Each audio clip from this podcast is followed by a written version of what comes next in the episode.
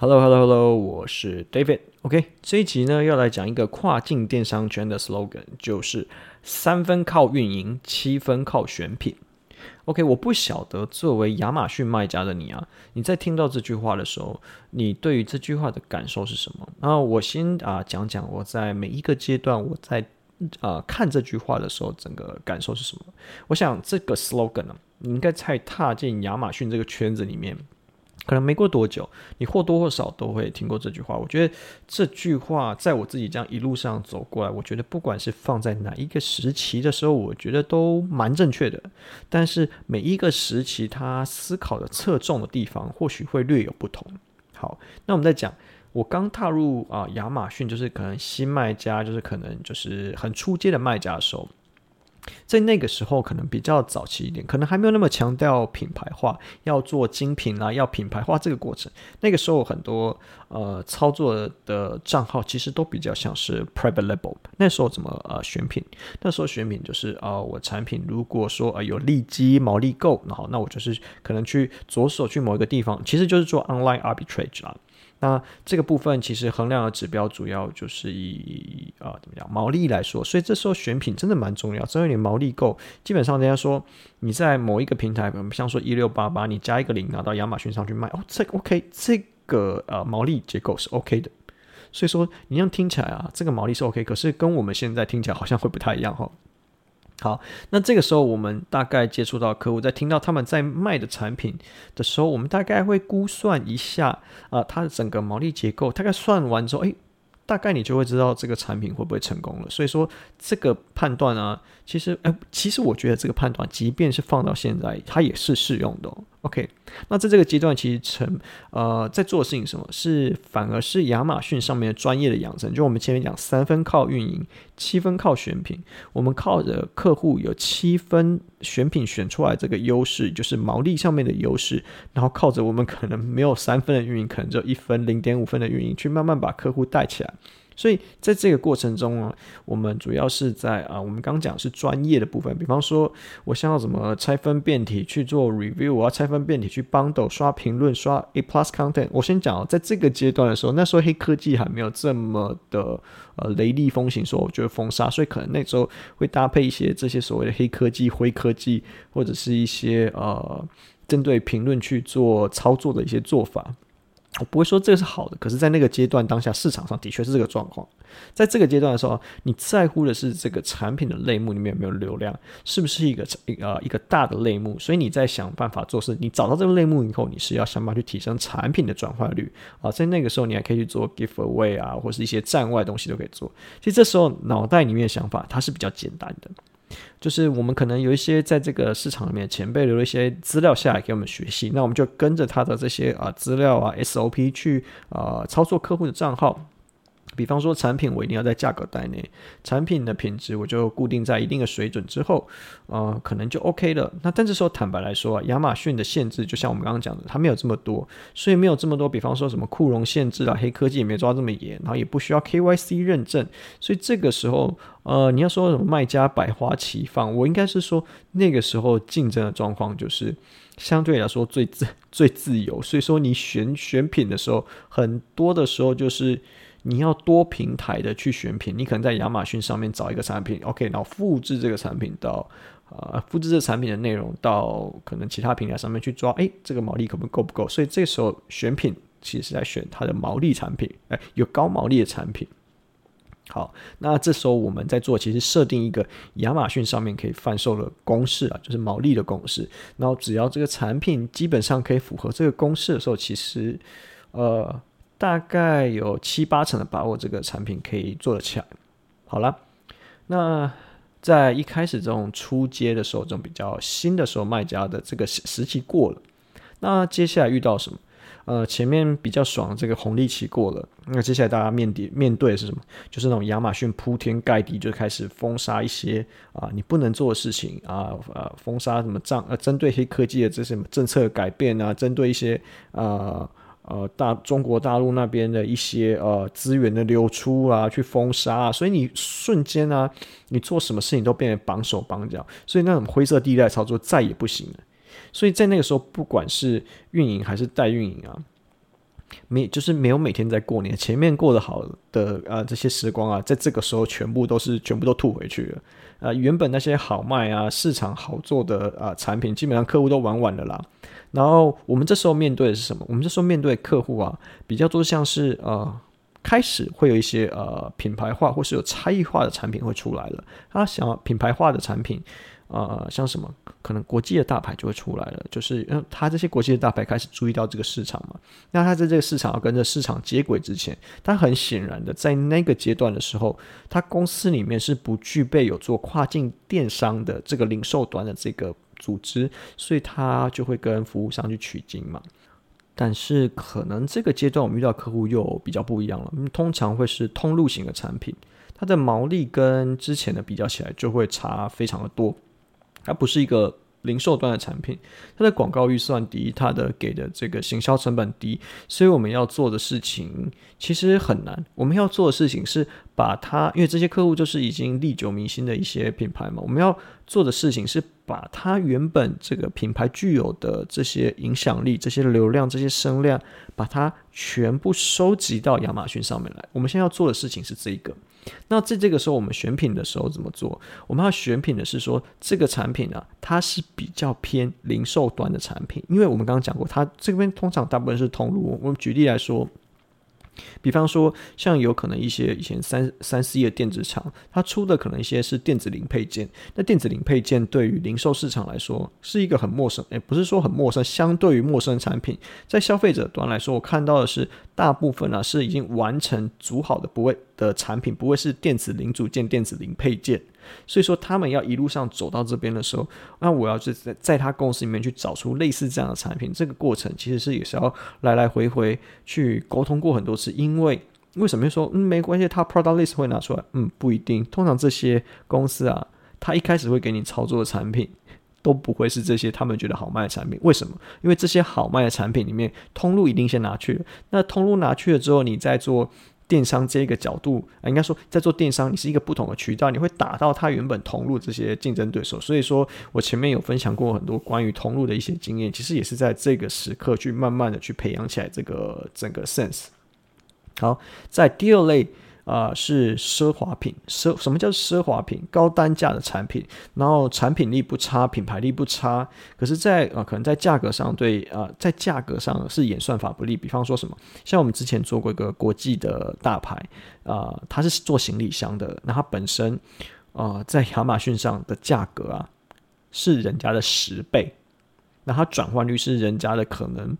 嗯一半不到。哦，你看，你看说没有一半不到，可能四分之一不到，所以你很难去抢排名，你只能抢，你抢到什么？你抢到的是自己的品牌名。所以在这个时候，你要做的是什么？你这时候其实你呃能做的事情非常的少，因为你什么黑科技都不能做，客户给的预算又不高。这时候开始，你就要学会去摸索一些站外导流，所以你就要学会呃，可能一些除了亚马逊上面的一些操作。比方说，像众所周知啦，就是亚马逊是喜欢啊站外的流量导进去啊他们自己的网站里面的。当然，我我现在在指的比较不像是什么 Google Ads 这块，因为这块额外的预行销成本可能会比较高一点。我比较说像是会员经营、社群经营，然后或是微商的市场这一块。那大家有注意到这件事情吗？这时候啊，客户会遇到问题，通常是呃通路的问题、通路冲突的问题。所以我说，那在七分三分靠运营，七分靠选品。在我我的过程中，这个阶段的时候，我遇到的状况是什么？我的选品是什么？我的选品呢？其实我我我跟通路选到一样产品。我在选品的过程中，我跟通路两个人在抢一个好好卖的产品。所以我我做的事情什么？我去压缩我自己的行销成本，因为我前面有讲过嘛，我不可能给他这么高的行销成本。也就是说，我是用我我回到之前的思维，对这个产品好卖，可是我这个通路，我我说我可以呃。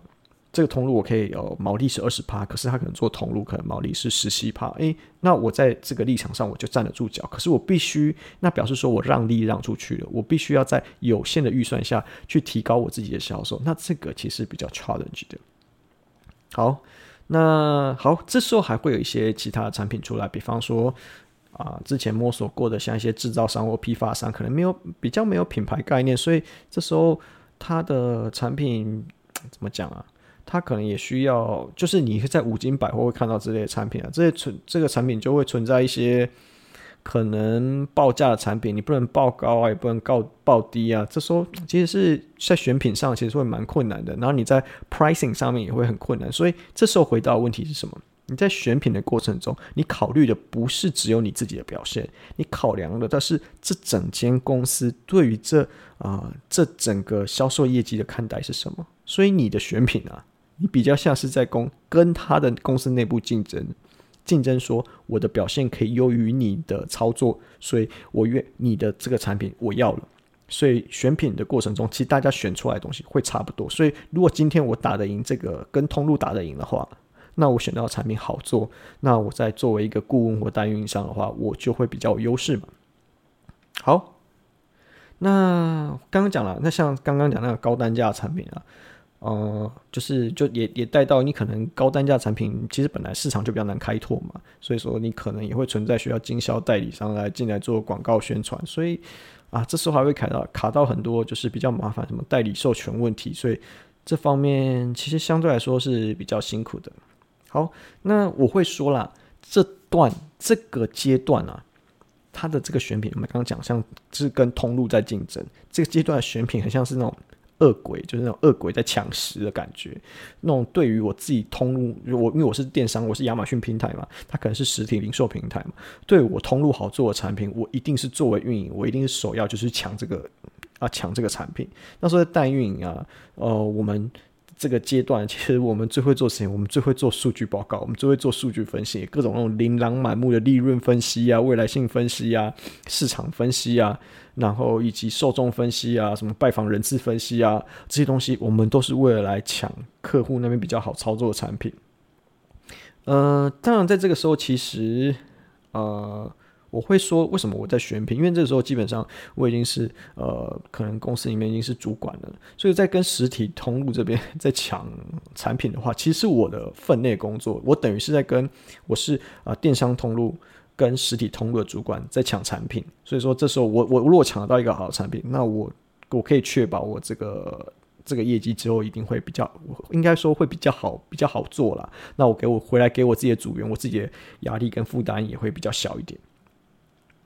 好，那在这个时候，这类型的客户啊，通常如果只有靠亚马逊一个渠道来啊、推的话，基本上 ACoS 基本一一定都会爆表了，要么是低单价、低单价、低毛利的那种经销通路商，所以你靠啊、广告去推，你你你你没有什么，你没有什么预算可以推啊。所以你一定要学会其他的渠道去推，然后在高单价这边，那他可能本身就有一些经销代理，所以他的这个，我觉得这个学习的过程其实相对来说是比较困难一点。所以在这个阶段呢、你要能做的事情是什么？你要学会拉强转化，就是转化力很强的这些自强，转化力很强的这个渠道。比方说像微商，比方说像一些呃台湾人的群组。什么叫台湾人群组？比方说。我我我可以直接讲没关系，因为那个时代已经过去了。就是早期我们在做刷单，那刚开始亚马逊在封这些账号的时候，我们是怎么做？我们可能会找到一些，比方说欧洲，嗯、啊、可能台湾的学生在欧洲的协会，那我们做的是什么？因为可能我们就是去帮助这些学生。我们说哦，我们告诉他哦，我们就是台湾台湾的品牌，台湾的公司。然后我们现在想要在啊、你们当地的市场去推出一款新的产品。那因为我们不晓得当地市场是怎么一回事，像我们想要再请在当地市场的台湾人，也就是台湾这些学生，你们帮我们试用看看，给我们你们最呃诚就是 honest feedback，然后我们会给你一些助学的，就是。啊，可能 allowance 啊，或是这些东西，这个都是 offline 的去操作。那这个部分我们先不多说，这些基本上我们要做强转化，或者是说强的这些社群的操作、会员经营这些，这些是你一定要去学会的。不然，你如果只会亚马逊的一个 Echoes 操作，呃，你可能技术就技术的门槛就只到这边就结束了啦。好，那广告的钱这么少啊，你能做的事情其实相对来说就只有就不会只有。你一定要挑就是 CP 值比较高的做啦，OK？所以你像呃哦，也可以偷偷爆个料，就是说，也不是说爆料啦，就是你看现在啊，在多少呃的代运营啊，其实拿出来案例都是二零一几年啊，什么什么比较比较早之前的，你看看呃，二零二零年成以以后成功的卖家有多少是代运营培育出来的？OK，我们来死亡沉默的五秒钟。OK，有多少是代运营培育出来？其实没有。其实光这个背后想一想，你就知道问题在哪里。为什么已经复制这个成功的阶段，为什么复制不出来？因为早期呃代运营商会成功，其实也是等于是说我帮。客户把他的资源放置到他应该放置的位置，可是呢，当今天这个市场已经开始越来越竞争，我把这些东西放到他特定位置还不够，我必须要额外的 effort 才有办法去创造它呃比较好的表现的时候，那这个时候哦高下立判就出来了。你现在看现在还剩下哪些公司？OK，好了，那在这个阶段过后，我们在选品的过程中比较像是。嗯，我们要找到一个产品的卖的卖点，然后想办法去把它推出去。为什么？因为这个时候的产品其实已经不能卖 Me Too 的产品，所以说这时候虽然说我们前前面讲过，很像恶鬼抢食在抢这些产品，那我们在抢的这个标准是什么？我们在抢一个就是它有卖点的产品，就是不要做 Me Too 的产品啊。那我们觉得这这时候很多卖家会遇到的状况是，我不管你是做可能是啊，你是制造商还是代理商，还是你是做 Private Label 的。你很有可能遇到一个问题是说，我靠，我的公司就是做 Me Too 的产品，那我现在该怎么办？好，这时候啊，你要知道一个点，有时候有些差异的东西，有可能。只是你没有深究去了解这个产品的定位到底定位在哪里。OK，一个产品开发，它一定会去符合市场某一块的需求。那某一块需求被提出来之后，它这个产品去 fulfill 这个市场嘛。那虽然说在网络上大家都呃可能有卖类似的产品了，那我这时候回去问，当初做产品开发的时候，或是产品资料搜寻的时候，这个产品的 TA。它的需求到底有没有被完完整整的写在这些已经既有的 listing 上面？比方说，啊、呃，叉叉叉，他有卖这产品，可是他没有把啊、这个产品实际上的需求写出来。那你可以把这边写出来吗？怎么说？呃，产品需求是什么，或是说它卖点是什么？我们不要讲那说什么哦，我的 feature 真的很棒，或是啊、很呃很特别。我主要来说啊，便宜也是一个卖点，贵也是一个卖点，丑也是一个卖点。难看也是一个卖点，难用也是一个卖点，只是看你怎么样去包装这个东西。那怎么样去包装这个东西，就很像是不同的卖点，你要搭配不同的策略来调整。所以这个时候，对于运营来说，选品比较像是选到一个自己擅长的一个渠道去做曝光，然后你就有办法在这个渠道里面去获得胜利。好了，那来讲最后这个阶段，最后这个阶段，我觉得会像是呃，我现在处在阶段就是。不管是我觉得啦，现在是把 Me Too 的产品交到我的手上，或者是呃有独特性的产品交到我手上，那我可能手边大概已经有 sense 知道说啊，这类产品可能要怎么操作，那我对这个产品的预期是什么？可是我自己作为运营的预期，跟客户的预期，或者是可能制造商预期了啊，老板的预期，可能都会不太一样。那我这时候要做的事情是什么？那就像我们来说，我可能回回归到最一开始的本质面来说。就是产品，那产品包括什么？产品就包括这个产品的独特性，然后它的价格，还有它所有包含交期啦，还有说这整个供应链的过程。那在整个供应链的过程里面，我要去整个供应链做优化的时候，其实电商是最后一里路。电商是，比方说了，我们会说，呃，sales 就应该说销售。销售的多寡会影响 review 的多寡，因为有一定的流频率嘛。我可能啊卖了一百个，我可能有三个 review，所以销售的多寡会啊影响我的 review。那 review 的多寡又会提升我的销售或降低我自己的销售。所以说他们是一个啊是一个飞轮效应，不管是正向飞轮还是逆向飞轮。可是这个结果都是在呃电商都是最后一里路。那在这一里路的时候，你做的 listing 这件事情能够帮助的是什么？能够帮助的是你的销售，可是你的我们我们讲一个点哦，其实 review 的产生还是回归到产品的本质。那在怎么样大家会去在怎么样状况下会去留 review？可能就是这个产品超出我的预期啊，不管是超出我预期的好，或是有超出我预期的差。所以说 review 的多寡会不会留 review 这件事情是产品的本身。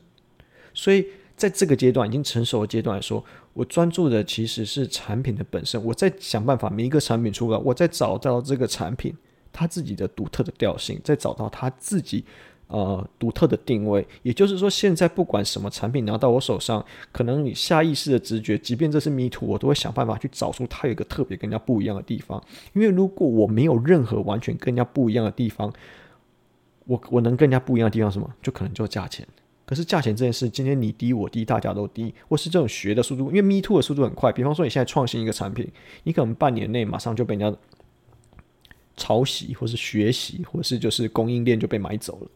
你可能这个过程很快，但是产品的本质、包装、listing 这些东西，它是会跟着你的。也就是说，为为什么说产品这些东西会跟着你？因为我我我举例来说，像我们现在。呃，在贩售，就我们自己在操作一个品牌嘛。那我应该说，我们现在成立一个新的品牌。那我们在思考这个品牌过程中的时候，我们希望带给客户的不会是只有这个产品本身，而是这产品的延续。也就是说，这个产品带给他到底是我的这个品牌的理念到底是什么？比方说，因为我不方便透露，可能我们接下来品牌方向是什么，可是。我们希望给他的是完整可以 cover 到他生活里面，可以深入到他生活里面的一个品牌，就是可以跟他比较做接触。也就是说，这个产品可能会超出他的预期，他可能买这个产品，可是当他收到这个产品的时候，他可能会觉得说：“诶，我除了这个产品之外，我可能获得一些呃，我自己觉得就是 outperform 的一些东西。”所以，但这个东西其实很 tricky，比如每很多卖家听到这个部分的时候，可能会说：“所以你是放礼物小卡喽？”所以你是放啊、折价券哦，所以你是放什么？所以这个这个，我觉得这个呃这个胡同应该什么？这个回圈已经被套死了，所以不问题不能这样问，应该说除了小卡之外，你还能放什么？好，如果我们今天用灵魂拷问，就是好，那你除了不你如果不会放请他礼物小卡这个以外，你还可以放什么？你你你回答反问一下，回答你自己这个问题。好，反正在这个阶段呢。我们想做的事情就是把好的产品带到客户面前。如果这产品连我们自己都不想要，基本上我们也不会去开发出来。那至于说你带给客户产品这个是什么价值，那这件事情又是另外一回事了。好了。那我们大概啊、总结一下，就是三分靠运营，七分靠选品这件事情。其实我们在以前的集数里面或多或少都有讲过。就像是我讲的，我觉得作为运营本身或是运营技术这些事情，其实它本身是相对来说价值没有那么高的。因为说穿了，其实我们就是嗯怎么讲，知识的搬运工，学习就怎么样，我们去网络上学习东西，然后应用到我们自己的。自己的产业里面，所以这我们对我们来说学习历程是会很快，